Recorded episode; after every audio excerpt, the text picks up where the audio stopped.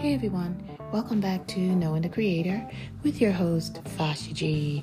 Hope you're enjoying a very good Lenten season and you are remembering that Jesus was a very experienced burden carrier. And if there's any burden today, that you will allow Him to help you to carry those burdens. Amen. Today we want to acknowledge our God, our great God, as a very rich God who knows how to be poor. He tells us in Psalms 50, verse 10, He says, All the forest, all the animals in the forest are mine. The cattle upon a thousand hills are also mine. Amen. That's a very rich God. He that's a lot of cattle if we think about it you would say how his only son, his only begotten son, came to earth. Jesus Christ, he came to earth to be born in a stable, right? God sits so high in his majesty. Why would his son come so lowly? But let us not forget this is a very wise God, and in his riches, he has wisdom, and he uses that wisdom in the earth realm. And you know, as we think about it, God forms us in our mother's womb, God owns us as a people. We are all his. He is our parent, and he promised that he would provide for us. He said in Philippians 4, verse 19, that um, my God shall supply my needs according to his riches and glory in Christ Jesus. So the, the benefits that we receive from God's promises, they do come through, they do um they come through uh, Jesus Christ, they are activated through Christ. Many of us don't believe that Christ is the Son of God, but He is. Why? Because God told us in His Word He was going to come. The Messiah was prophesied to come to the earth, and He did. Amen. He walked the earth as a VIP.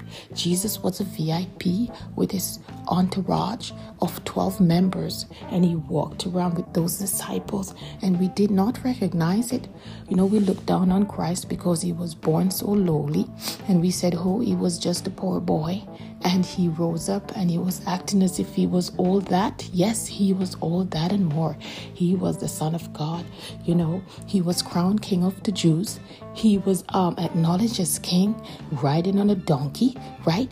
Um, we see all these acknowledgments, we read about them, but we never, we didn't know at the time that that was the Christ that was promised. Now we know, right? He's never associated with ego or pride. He is a great God that sits high, but he looks low. Amen. And he remembers the poor.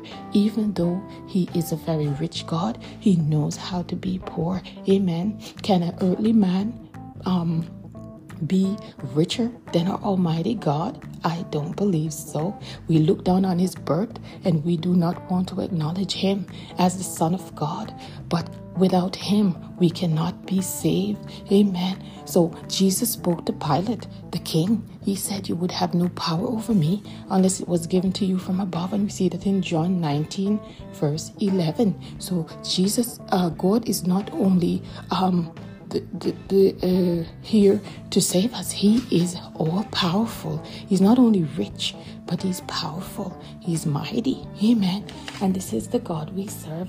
You know, earthly riches, when we look at one that's rich, riches do fly away. As Proverbs 23, verse 5, it says, riches do fly away to the sky like eagle. So one may be rich today and poor tomorrow, but God's riches is unlimited gold, silver sapphire, and not to mention the wisdom of his knowledge and understanding. Amen. A powerful, mighty God that's full of riches, but he does know how to be poor, and he acknowledges us whether we are rich or poor. Jesus came to fill the gap between rich, poor, Jews, Gentile. He calls everyone underneath the umbrella of Almighty God so we can all shelter from the rain, by this rich God. Amen.